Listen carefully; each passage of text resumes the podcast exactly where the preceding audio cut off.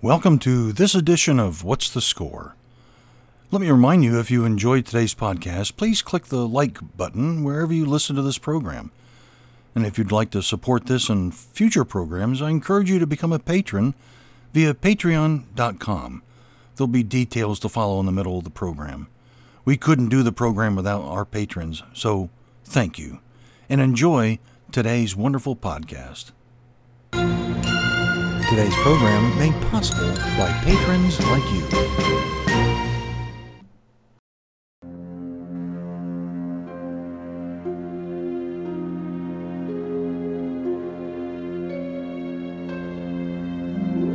Welcome to where we celebrate music from the movies. From the golden age to present day, we've got it all covered. We talk to those in the entertainment industry and find out about their favorite scores. You found the podcast, What's the Score? I'm your host, Frank R. Wilson. So sit back, relax, grab a popcorn, and let's see what we'll be hearing today.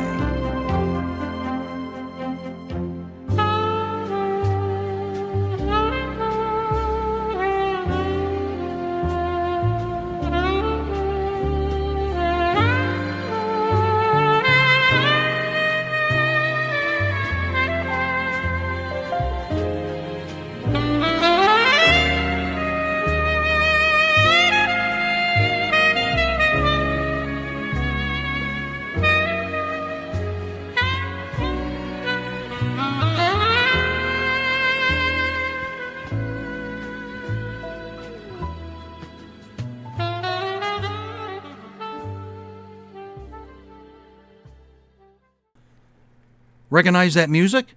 It's a favorite of our guest today. Our guest is a master woodwind instrumentalist who has worked with uh, a who's who of film composers over his career.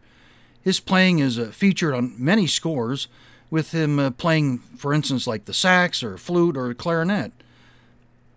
His experiences give a terrific behind the scenes look at what it's like to record a film score, so I think you're going to really enjoy today's conversation.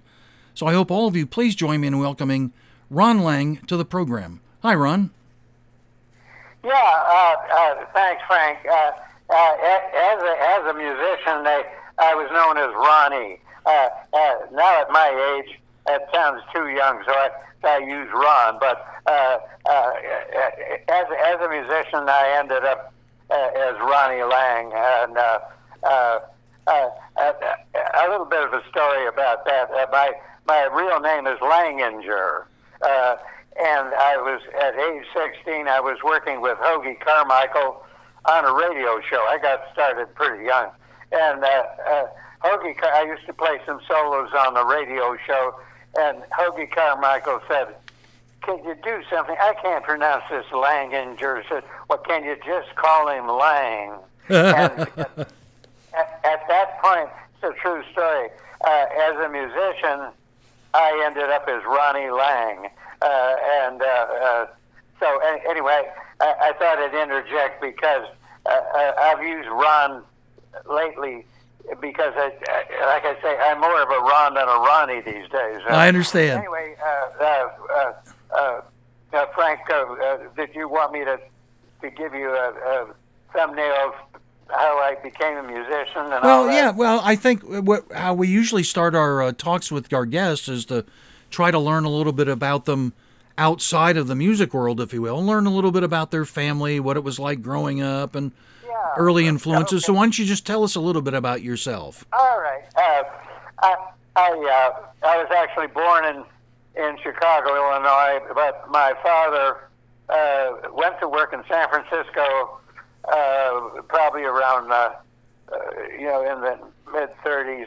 Uh, he uh, he worked uh, as a he was a printer. He used to uh, print, but he printed music. And uh, uh, uh, in 1937, uh, he uh, my family moved to Los Angeles because he and his two brothers uh, had a printing. Uh, uh, they used to print sheet music in those days and, and uh, the two brothers, uh, really half brothers, they were musicians. My father was a kind of a handyman, so he ran the press for them. And uh, my mother and father were very into classical music. Uh, they both liked opera, and and so I was. Uh, I'm an only child, and uh, I I grew up listening to famous uh, uh, pianists, violinists, opera singers, everything.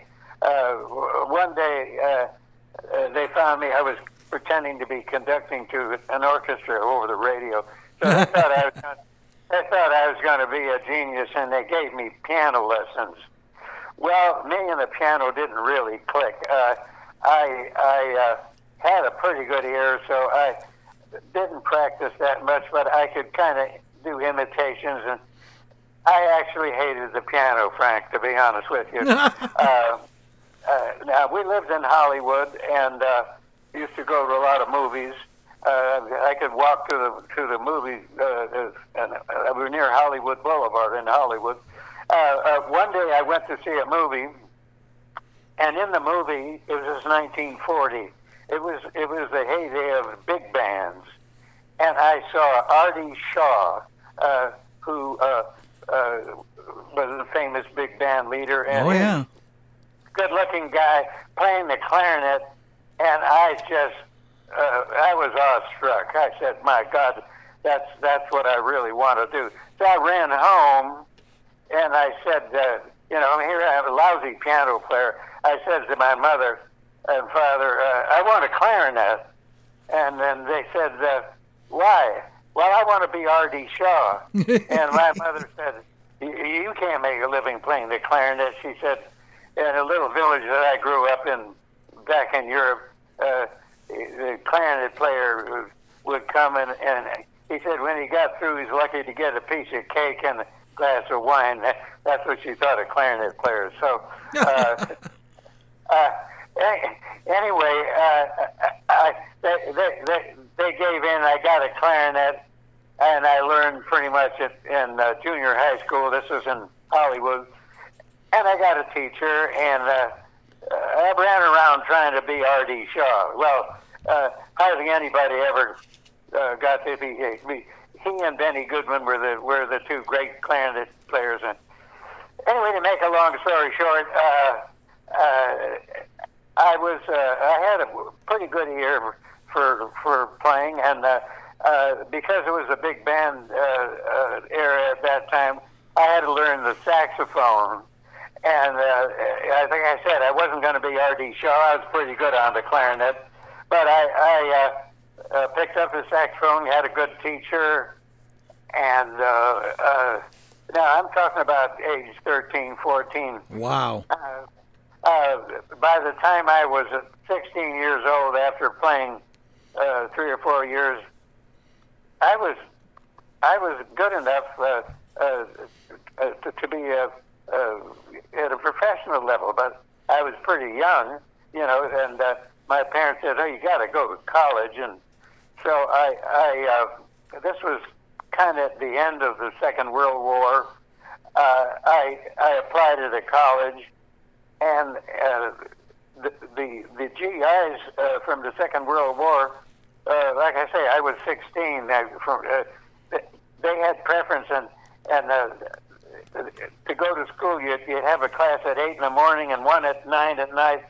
So I I, was, I did sign up. Uh, uh, uh, but what happened was, um, uh, at, at, I graduated from uh, from high school. Uh, uh, I was 17 years old, and I just say I had played on the. Uh, oh, I, I I was on the Hoagy Carmichael radio show with a band called the Teenagers.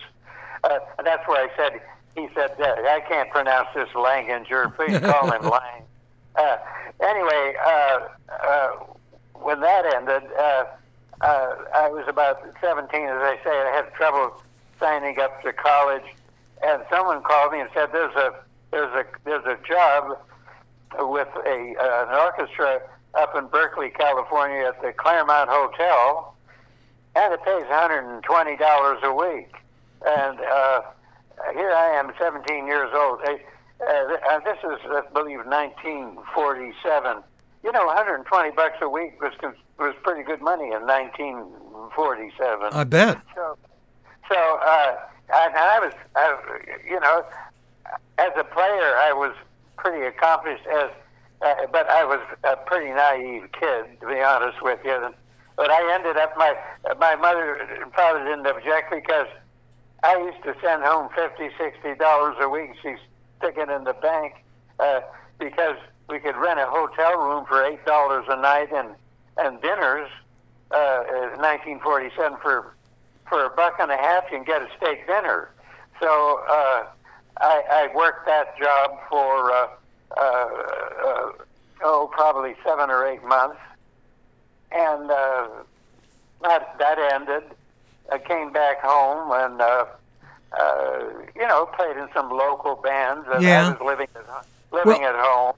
Ron, I, I, what I'm curious about uh, now is that I don't know if we have to fast forward too much, but at some point, i i because we've had a couple of conversations leading up to this, at, Yeah. at, at some point, you uh, uh, a certain individual took an interest in you, Henry Mancini. Well, Yeah, tell, was- tell me a little bit about how that how that Right. happened. Well, my ambition was to be a studio player. Right. And uh, it so happened that uh, while I was with Les Brown, I played a concert somewhere, and uh, there was a number uh, that featured me on the sax, and uh, Henry Mancini was there, uh, and he came up to me afterwards. Uh, he wasn't a big name at that time. He was working at Universal Studios as an arranger and whatever. And he said, it sounded real good, uh, you know, whatever. And, and uh, meanwhile, I'm doing this this job at the Supper Club, and uh, somewhere around 1958 or 59, uh, I wasn't doing much studio work because it was really hard to break in.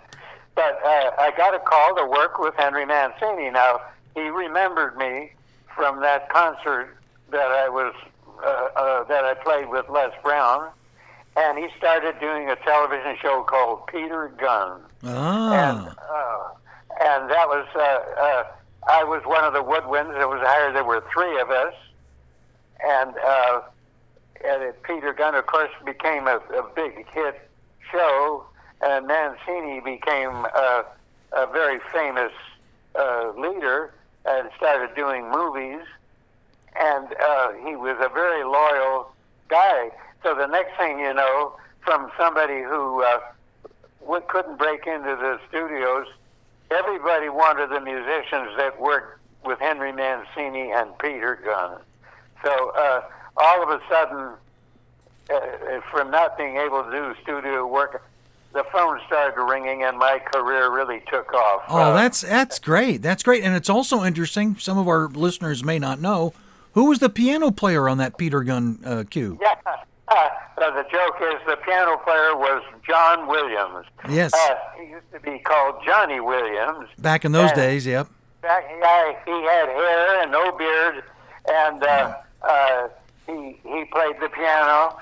And uh, there are only three of us left uh, from the Peter Gunn Show. John Williams, of course, became uh, uh, one of the the great film composer. Uh, Dick Nash, who's a trombone player, uh, who's uh, somewhere around my age. By the way, I'm 94. Dick Nash is 95, and uh, John Williams, I believe, is 93 Yeah. or something. Yeah. Uh, So and so but, uh, eventually the the gig with Peter Gunn led to uh, uh, uh, another gig for a, a film that Henry Mancini did that that I want to play Yeah, a selection. right. I want to I want to play a selection from that here. Uh, the film I'm talking about is Hatari. Uh, talk to us a little bit about what it was like working on that particular score with uh, with Mancini. Well, uh, you know, uh, Mancini uh, had a knack for for movies. Uh, uh, he could write uh, uh, uh, jazz. He, he could write.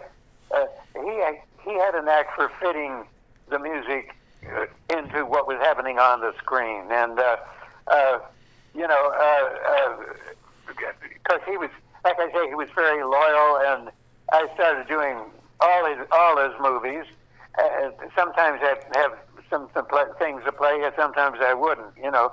But uh, Hatari was special because he used all kinds of strange instruments. Because, uh, for instance, uh, uh, there was uh, uh, one of the two, one of the things in there was called the baby elephant walk, which was a, it turned out to be a, a, a clarinet solo. It wasn't me that did that, but uh, a lot of his a lot of his uh, movie music uh, became became well known uh, after that, and of course he made albums with his movie music. So, Oh, yeah. Anyway, Well- Ha- Ha- Hatari was uh, he used all kinds of instruments. We played flutes and clarinets. He used all kinds of exotic He- instruments. He, of, he know, did. so- Let's let's let's listen to an example of that.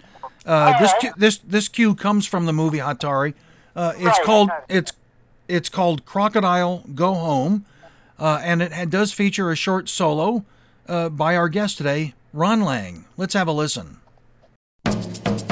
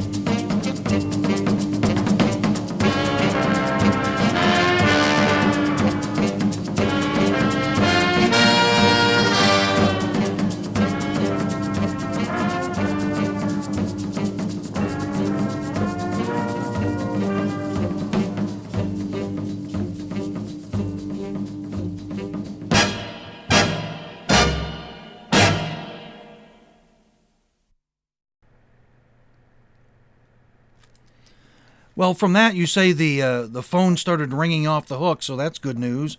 Uh, I, I want to fast forward a little bit uh, in time.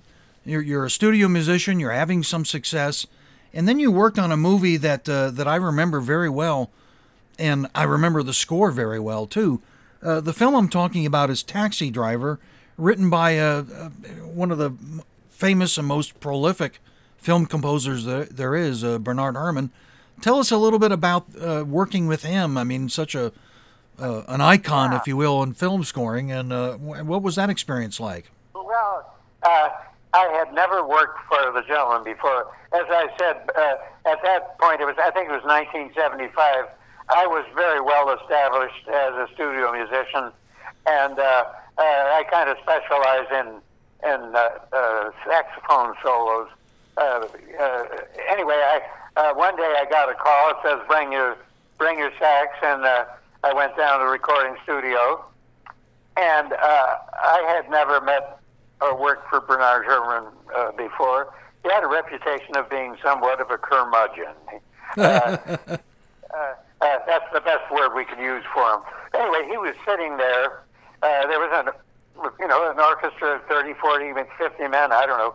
And uh, he was not very happy because uh, in the score for Taxi Driver, he had brought a recording of an English saxophone player. He lived in England, and he got he he had an English saxophone player record the theme for Taxi Driver, and they, uh, the union would not let him use it because they had a rule: if the music was going to be scored here, you couldn't bring in something from outside and insert it in there.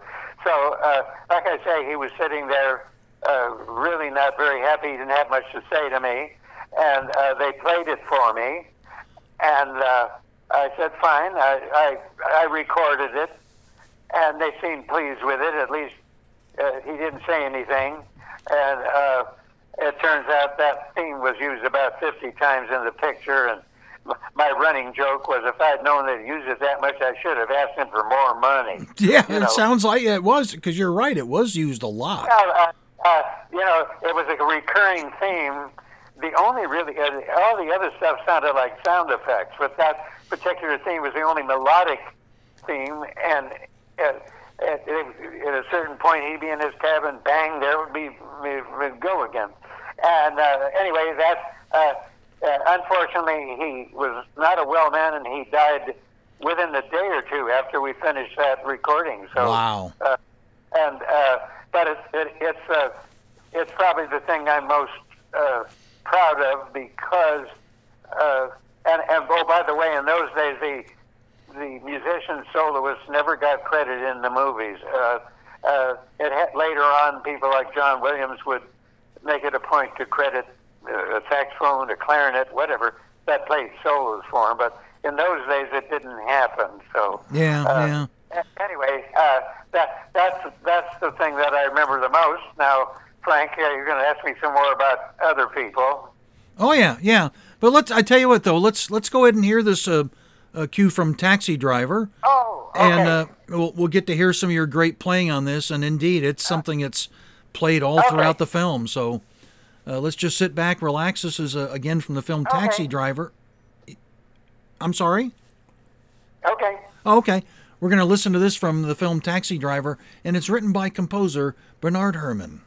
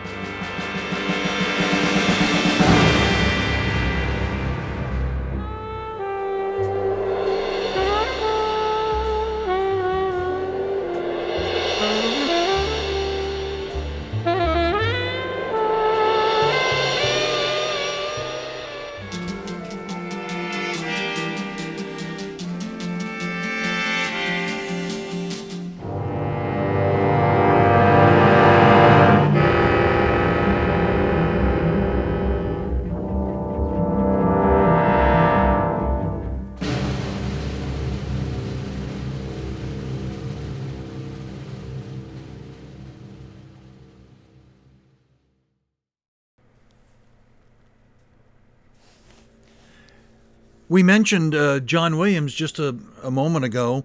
I know that you worked on a lot of uh, scores with him. What, uh, what, what what was he like to, to, to work with? Well, uh, you know, uh, as I say, uh, I went way back when he was Johnny. When when I started doing studio work, as I say, because of the Mancini connection, Universal Studios was the kingpin of te- television at that point in uh, that would be in the early '60s. Uh, supplanted movies a lot. They cut way back on the movie production because suddenly people were watching TV.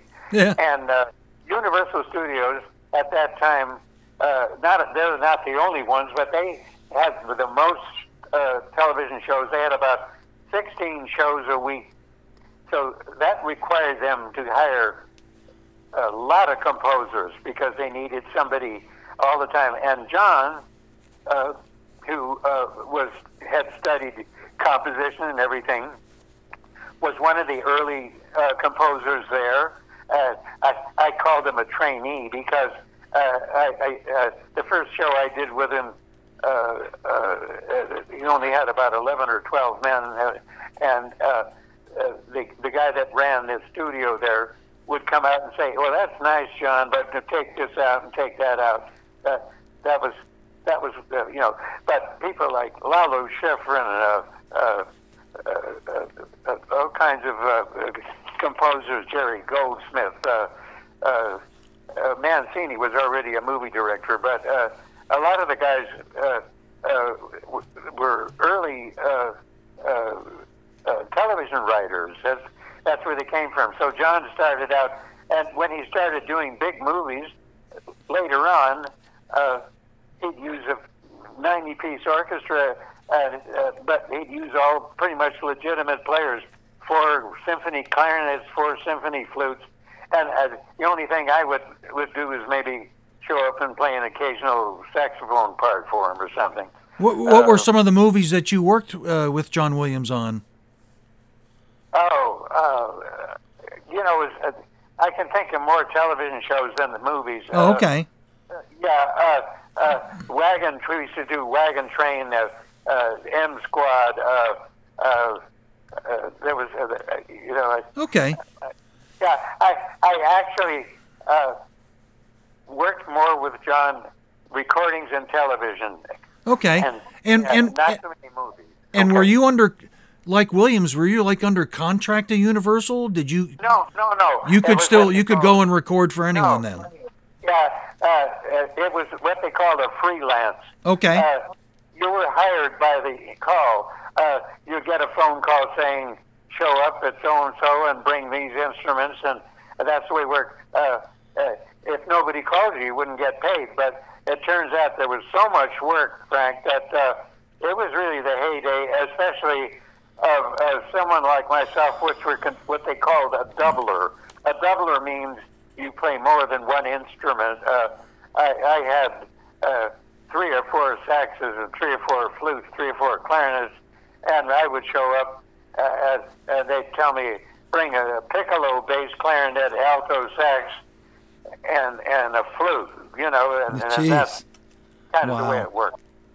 Now, Uh, you you worked with another. We've been talking a lot about jazz, which is kind of what a lot of this is going to be about today in terms of the cues. But you worked with a great jazz composer that I'm a, a real fan of.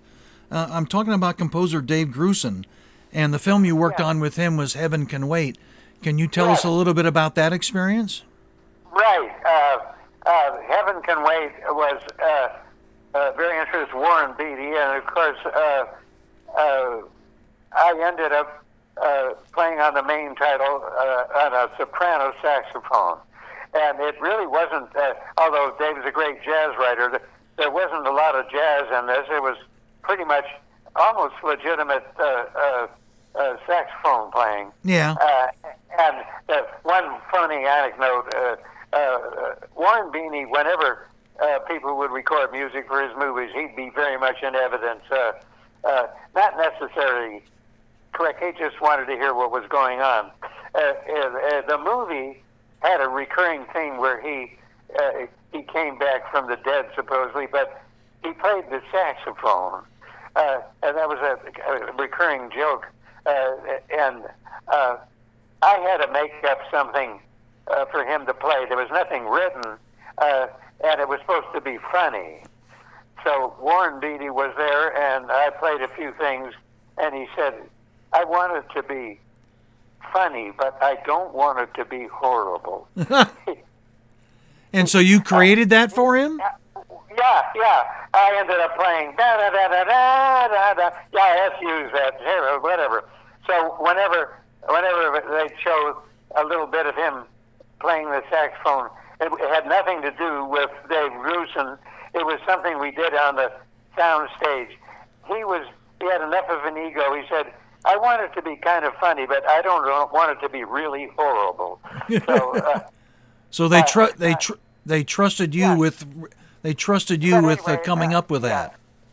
Uh, but uh, on that particular picture, like I say, uh, it was almost like a classical uh, piece. So if you want to play some of the theme of, of that, oh, did you have that? yeah, know. yeah. In fact, let's let's quit talking about it and let's listen to it. This is the okay. this is the main this is the main theme from the film Heaven Can right. Wait that does have a, our guest has a, some solos on this and it's right. written. It, it, should have me on the saxophone. Uh. Okay.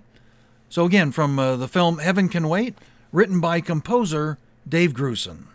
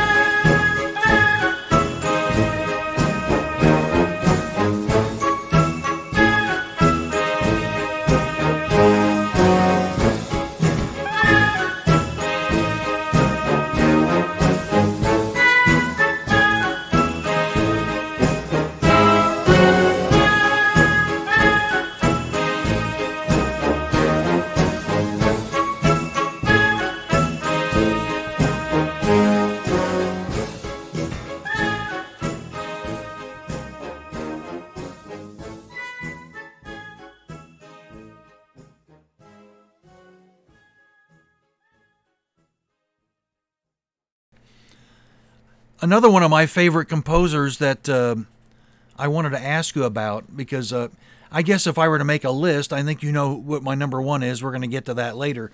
But probably my, my second most favorite composer is Jerry Goldsmith. Uh, and he also had a background, like you said, with John Williams. He worked a lot in TV very early on in his career, Yes. and then Yes. then broke into films more so. What uh, what were what were your experiences in working with Jerry Goldsmith? Well, uh, uh, you know, Jerry goes way back, and uh, I have to tell you that uh, one early experience, uh, actually, uh, it goes back to when uh, the music wasn't recorded, it was live. Uh, I remember doing a show at CBS. There were shows like Playhouse 90 and, and shows like that uh, where the actual music was done and the show was done live with the actors. There was no pre-recording. And uh, I remember one that was kind of unique because uh, there was a, they were small orchestras, and I uh, on this particular show I can't remember the name of the show, but at one point uh, it was in the days of the beatnik scenes when uh, people had smoke-filled rooms and and uh, jazz flute was a big deal there. So here I am playing in the Jerry Goldsmith uh, score uh, with a small orchestra for this show. And at one time, of course, we had rehearsed this. I get a tap on the shoulder. I had to walk uh, across the hall into another room.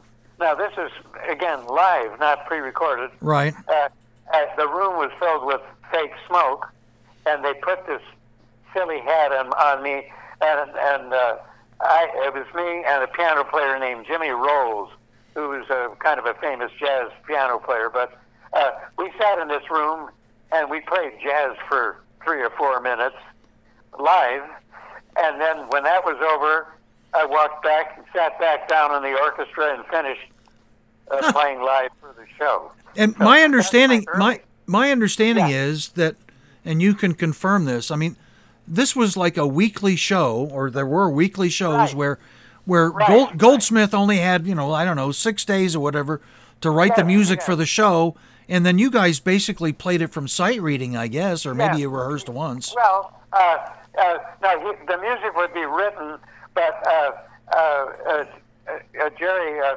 uh, you know, uh, I agree with you. I think he's one of the was certainly one of the best of the film composers. And uh, uh, in in movies, I didn't do a lot of movies in, but the the one that I remember where I played a lot of jazz flute was called In In In Like Flint, In Ah. the Flint Yep. but Coburn uh, was was the, was the main main character there, and uh, there were some scenes there where uh, there was nothing written. I I, I would just uh, uh, that was what what I was really good at, Frank, was uh, if you had to have one guy show up that could play jazz and classical. Uh, I'm talking about on just about any instrument. Uh, I actually did some television shows, uh, not not live, but television shows where I was the only woodwind. So I I I'd play a clarinet solo, and then I'd play a flute solo, and end up with a sax solo. You know. Wow. So. Uh, uh, not that other, other people could do that too. I, I'm not saying I was the only one, but that was the heyday of, of people. And I could play a Mozart uh, a flute quintet, and I could play uh, blue, uh, jazz blues. So uh, uh, uh, the people that did studio work had to be. Uh, I had studied legitimately, and I had learned to play jazz. So I, I was I was kind of a uh, what they call first call for a lot of dates where uh, I, I, I had one. Uh, I, I'm going off the track once, but and you can cut this out. But I always use this as a as an example. Uh, I don't know if you're familiar with a composer named Dominic Frontiere. Oh yeah, yeah, absolutely. Yeah, well, Dominic, uh, uh, of course, he married the, the lady that owned the L.A. Rams, you know. So, and, and uh, but uh, uh, uh, he he was a good uh, a good uh, television writer, uh, and uh, one day uh, we were doing a television show, and uh, one of the cues was a flute solo of Ravel's bolero, a classical piece, Ravel's bolero. Da, Right. da, da. Okay, so I started to play it, and the guy who's running the session comes running out. He said, "No, no, no, no, you can't do that. You can't use Ravel. It's going to cost me a fortune. Uh, that I the same pot. You, know, you can't use stuff that we have to pay for, you know. Right. So, so Dominic Ferrer leans over to me. He said, "Okay, well, Ronnie, on the next take, just play something like it." So, no rewriting, no rehearsal. He gives a downbeat, and because I could play jazz and also play the classical flute, I just I just went ba ba da da da da da da da. I I played around what a jazz player would do playing Ravel's bolero for about a minute and a half. Uh, uh, I, I, I, I, I always I always use that as an example of of what it, you know. He didn't even think twice. He didn't say, "Okay, let, I'm going to write something and we'll do it later." He says, "Just on the next take, just play something like Ravel's bolero with, without actually playing it." Anyway, I, I just threw that in because I thought you'd get a kick out of that. No, I, I do, I do. It's it's uh it's interesting, but- and I'm always but- fascinated I mean, for for these TV shows. Would I would it be that uh, basically you'd have to do all the recording in one day? Oh, sure. Yeah. yeah. Yeah. The TV shows were either three or six hour calls. Uh, uh, unlike movies, could be two or three days. Right. You know, uh, yeah. And, uh, uh, uh, uh, uh, oh, I, I think, uh, did Jerry do the Americanization of Emily? Did, did, was that one of his scores? I don't recall right offhand. I know the movie, but I don't know who did the music. I recall, I recall working with, uh, uh, oh God, uh, the, the, the, the German director Otto, uh, Preminger? Otto Preminger. Okay. Oh, he was, oh, he was a piece of work. Uh, uh, I, I worked a lot with uh, Otto Preminger would only use a composer once, uh, and that was by mutual agreement. After they got through working with him, they he didn't want them, they didn't want him. so I, I remember Jerry Goldsmith. I thought it was uh, uh, there was some some beautiful score he wrote, and of course Preminger. Uh, he'd always have something nasty to say. Uh, you know, uh, I, I go back to the man, uh, the man with the golden arm, which was Elmer Bernstein. Right. Uh, uh, and I, that was one of the early movies I worked on. I don't think I was still. I might have been with Les Brown. Uh, they hired musicians from Les Brown's orchestra because it was a set band, and they had a lot of jazz in that particular uh, show. But Otto Preminger was there, Frank Sinatra was there, Kim Novak, uh, and uh, uh, but Preminger used to drive composers crazy. So. Uh, We'll get back to our program in a minute. Uh, This program is done for the love of film and film music, plain and simple. However, it does take a huge investment in time and in fees for me to make the program work for you. I don't sell commercial time and don't really want to on this program. Rather, I'm kind of like a, a public broadcasting station. I need support from listeners like you. For as little as $3 a month, you can help me uh, uh, offset the time spent in putting the program together. Or maybe you just think of it as leaving a tip in the tip jar. Either way, if you can join up, uh, there will be bonuses, like an additional 10 to 15 minute segment with our guest every week. Well, we'll play additional cues as well as ask uh, some extra questions. And it's going to be only available to patrons. How do you sign up? Well, it's simple. You go to patreon.com slash what's the score, and that's all one word. That's Patreon, that's P-A-T-R-E-O-N dot com slash what's the score. Check it out. We'd be grateful for your support. That's patreon.com.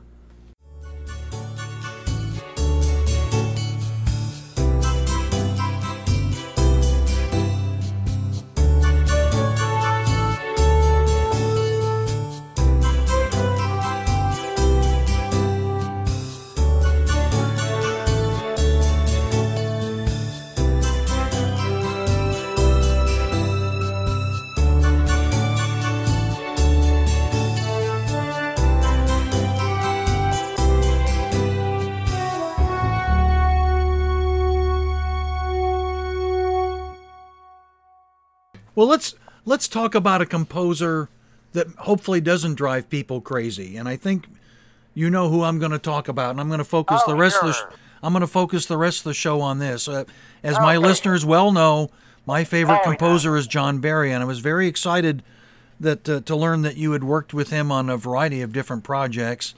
Right, Um, right, right. And that's and because of a couple of posts on Facebook, that's how you and I connected. Right. you, uh, uh, uh, people were talking, always talking about the albums that came out, and uh, a couple of times I just said, I'm probably one of the few people left that that played with John, you know. And uh, uh, well, uh, like I say, uh, at the time I started working for John, I was I was kind of a well-established uh, uh, uh, player, and uh, uh, I did uh, uh, quite a few uh, uh, uh, movies with John. Um, I didn't do some of the ones that where he used a kind of a classical orchestra, like Dances with the Wolves, and and uh, the other that he won the awards with. Uh, uh, but I I, I remember, uh, of course, the most well-known thing and the and the and the one that I, you know, feel the the, the best about was Body Heat. oh yeah, uh, yeah, Body Heat is a is a classic film, uh, and uh, uh, he decided uh, he featured the alto sax uh, uh, a great deal on that uh, particular film. And um, uh, uh, by the way, uh, I might add that John was one of my favorite people to work for because he was a quiet, unassuming, uh, soft-spoken guy, and uh, he was, uh, you know, he he was complimentary and everything. I never, he never saw raise his voice or or anything, and uh, he uh, um, uh, he told me that uh, when it came to the saxophone, he was a was a big fan of Paul Desmond, and uh, uh, Paul Desmond was the was the Dave Brubeck saxophone player. oh and- okay, Yeah, uh, he actually wrote uh, uh, one of the most recorded jazz pieces of all time, which is called Take Five. oh yeah, I love that. Yeah.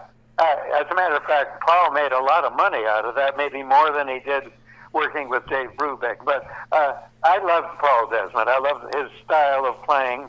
Uh, uh, he was far removed from Charlie Parker, uh, uh, who, who I also had to imitate occasionally. But uh, he said, you, you know, uh, I want you to play your own style, but but as if maybe Paul Desmond was playing that. So uh, we played that, and uh, uh, you know he seemed pleased with it. And uh, uh, uh, again, uh, there was no screen credit because it just wasn't done in those days.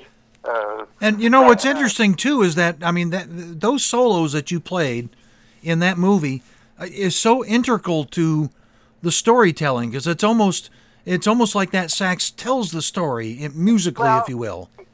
Yeah, uh, uh, uh, uh, John had the ability uh, to. Uh, uh, he basically was a simple writer.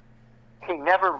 He, he didn't get involved in in uh, uh, trigonometry when he wrote.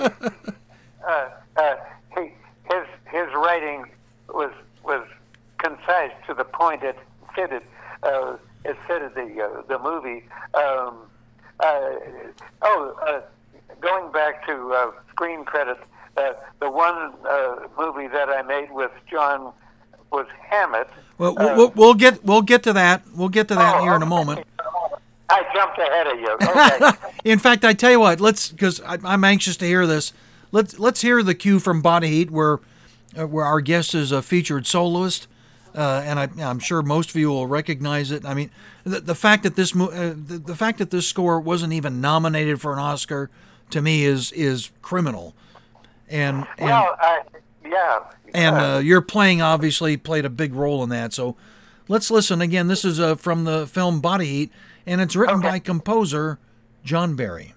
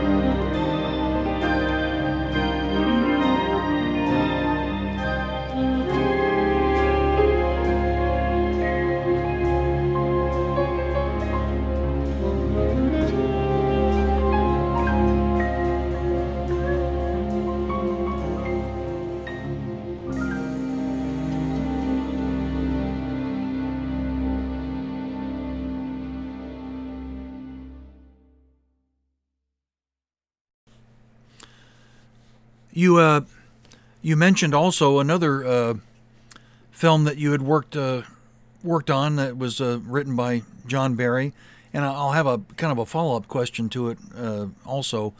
Uh, the film we're talking about is Hammett, which wasn't seen unfortunately. It wasn't highly successful, but the No. score the score is fabulous. And uh, uh, talk to me a little bit about you know how that came to you, and and and again, what was that recording experience like? Well, uh, uh, I met with John, and uh, he had recorded uh, uh, some, uh, I don't know, maybe in England, because he came, he went back and forth, but he brought he brought a recording of a clarinet player and a piano player. Uh, he said, I have an idea of, of, of featuring a clarinet and piano all throughout this, this movie. And, uh, uh, you know, it was, again, uh, he didn't he didn't overwrite. Uh, it was a simple melody. Matter of fact, I have a copy of the sheet music uh, uh, on my wall because sometimes when I'd work a call and I'd have, I also have uh, a body heat. Uh, uh, I would I would get the the uh, orchestra copier to give me a, a copy of the solo, and I've got a I've got kind of a, a wall with a lot of the stuff I did up there. But anyway, uh, I listened to it. It was it was nice. It was simple, almost like you were in a in a in a in a bar or something, and and there was a piano and clarinet going, and the piano player happened to be Mike Lang, which I understand uh, you interviewed at one time, and he's no longer with us. That's uh, right. unfortunately. Uh, but uh, uh, Mike and I played this theme, and it, it ran throughout the the picture. Uh, the interesting part was that the director, I think his name was Wim Wenders, he's, he's a German director, uh, if I'm correct. Uh, uh, on one of the takes, he happened to be there. He came up and said, uh, "Yeah, you guys sound very nice. Uh, what's your name?" I said, uh, "Ronnie Lang," and and uh, Mike said, uh, uh, "I'm not Mike Lang." He says, "Oh, are you related?" And Mike said, no, "Just musically." So uh, uh, he said, uh, "Yeah, okay." He wrote it down, and sure enough, at the end of the movie, uh, watching the uh, uh, went to see the movie, and there said, "Piano by Mike Lang, clarinet by Ronnie Lang." Uh, see, a director could get it done, but the but unfortunately, John tried to get uh, my name put in uh, an, uh, another movie we haven't got it to yet, but uh, and uh, they they don't have much clout when it comes to that. They they they have the guy that, uh, that delivered uh, pizzas uh, to the set. Uh, his name goes up on the credits, but the musicians in those days were not considered important enough uh, to. Uh, uh, for some reason or other. Anyway, uh, that that was Hammett, and uh, uh, uh, uh, that was uh, uh, my experience with that. Do uh, do do you do you um are you ever given any latitude to improvise a little bit on those, or do you strictly s stay with what's on the written page? You know, uh, when it comes to the stuff that John would write, it was pretty much uh, he pretty much wanted it played straight. I mean, if if somebody wanted me to play jazz, uh, I, I have I have plenty of room to improvise. Oh, Mancini had a, st- a stock thing when uh, uh, a lot of jazz playing mostly on records, but uh, he'd say play whatever you want, but he said stay in the low register and don't play too many notes. So that that was that was Mancini said uh, he, he he didn't want you to overdo it. But when it when it came to uh, themes like uh, uh, you know uh, body heat and, and taxi driver and Hammett, pretty much uh, the only thing you could do is uh, is the inflection, uh, uh, being able to, to kind of impart your style of playing in that. Uh, you, you know, uh, uh, uh, that was pretty much lead. But as far as uh, you know, ad libbing uh, on a theme, I've had to do that at times. I I, I remember James Horner at one time. On one of his early movies, I had to play soprano sax. He he he, he didn't he didn't, he didn't even write anything. He said, uh, "There's some kids there uh, playing. Just uh, play some jazz."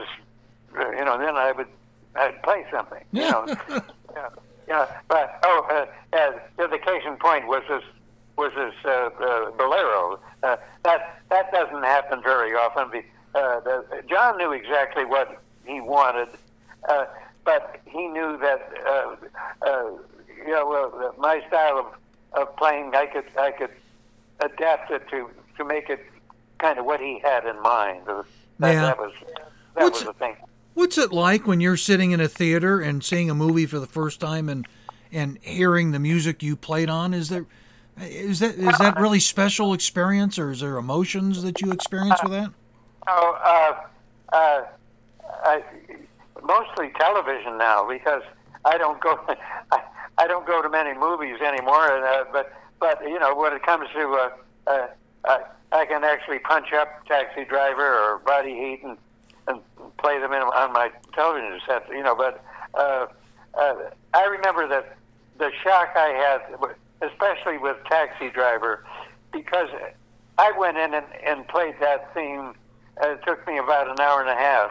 I went to see the movie, and all of a sudden, there it was in my face, over and over and over again. I, that, that hadn't happened to me on any movie. Uh, you see, Bernard Herrmann uh, on that particular picture, it was almost like sound effects, you know, Right. crashes and yeah, and uh, all of a sudden things would quiet down, and boom, there'd be the sax, you know, Yeah. and and they kept repeating it over and over. So uh, that for me was was uh, the experience. Uh, uh, but I, I, you know, I, I I hear so many. I did so many things that uh, I must have made. Well, it, it must be it must be interesting to see how the music enhances the film, or Yeah. or Oh, oh yeah. Uh, I there was one more. I don't know if, if you're interested in uh, that I did with John was called the Specialist. Uh, yeah, we're we're we're going to get to that in a moment. oh, you to that. Okay. I see. I'm jumping ahead of you again.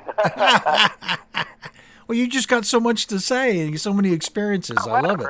I love it. Well, let's let's listen to the the uh, the theme from uh, Hammett, which you're right. It's almost like you're in a in a dark, smoky bar, and it, it's so exactly. it's so it's such a classic sound for the the kind of the uh, film Exactly. noir uh, uh, detective story. But let's have a listen to this. This is, again the main title from the film Hammett, and once again it's written by John Barry.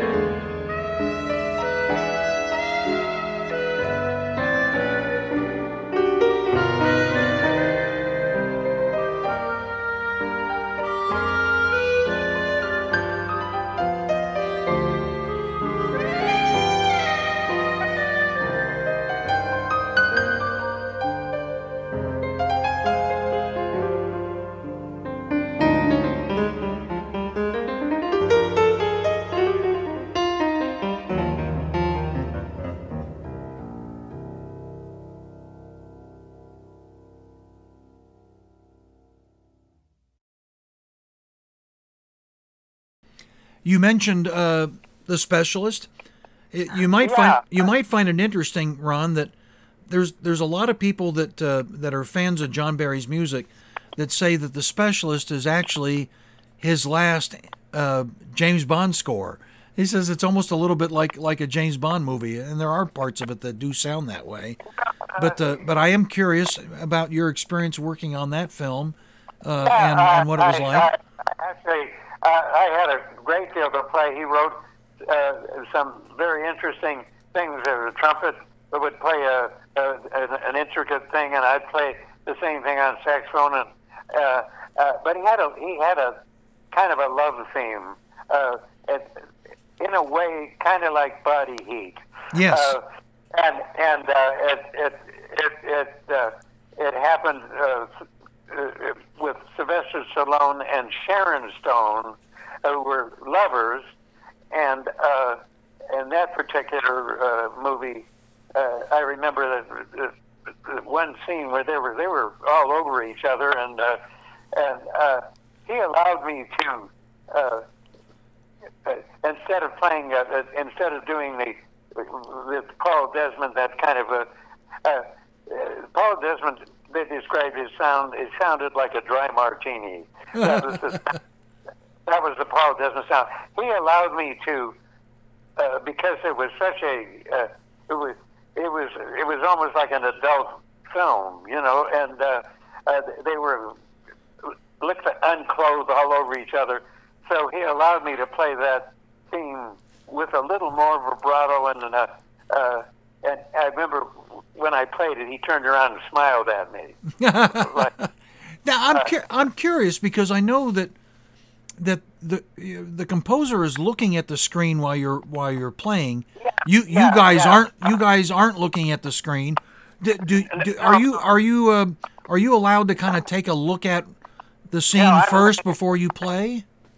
yeah, I'm looking at the I'm looking at the music actually, but I could see a little bit of what was going on, and uh, he said uh, something to the effect that you know this is uh, kind of a, a pretty hot love scene, and uh, maybe you could uh, uh, uh, play uh, uh, uh, uh, play a little more passionately, or I forget exactly the words he used, but but I remember that uh, uh, I, I, I played it with a, a little bit more.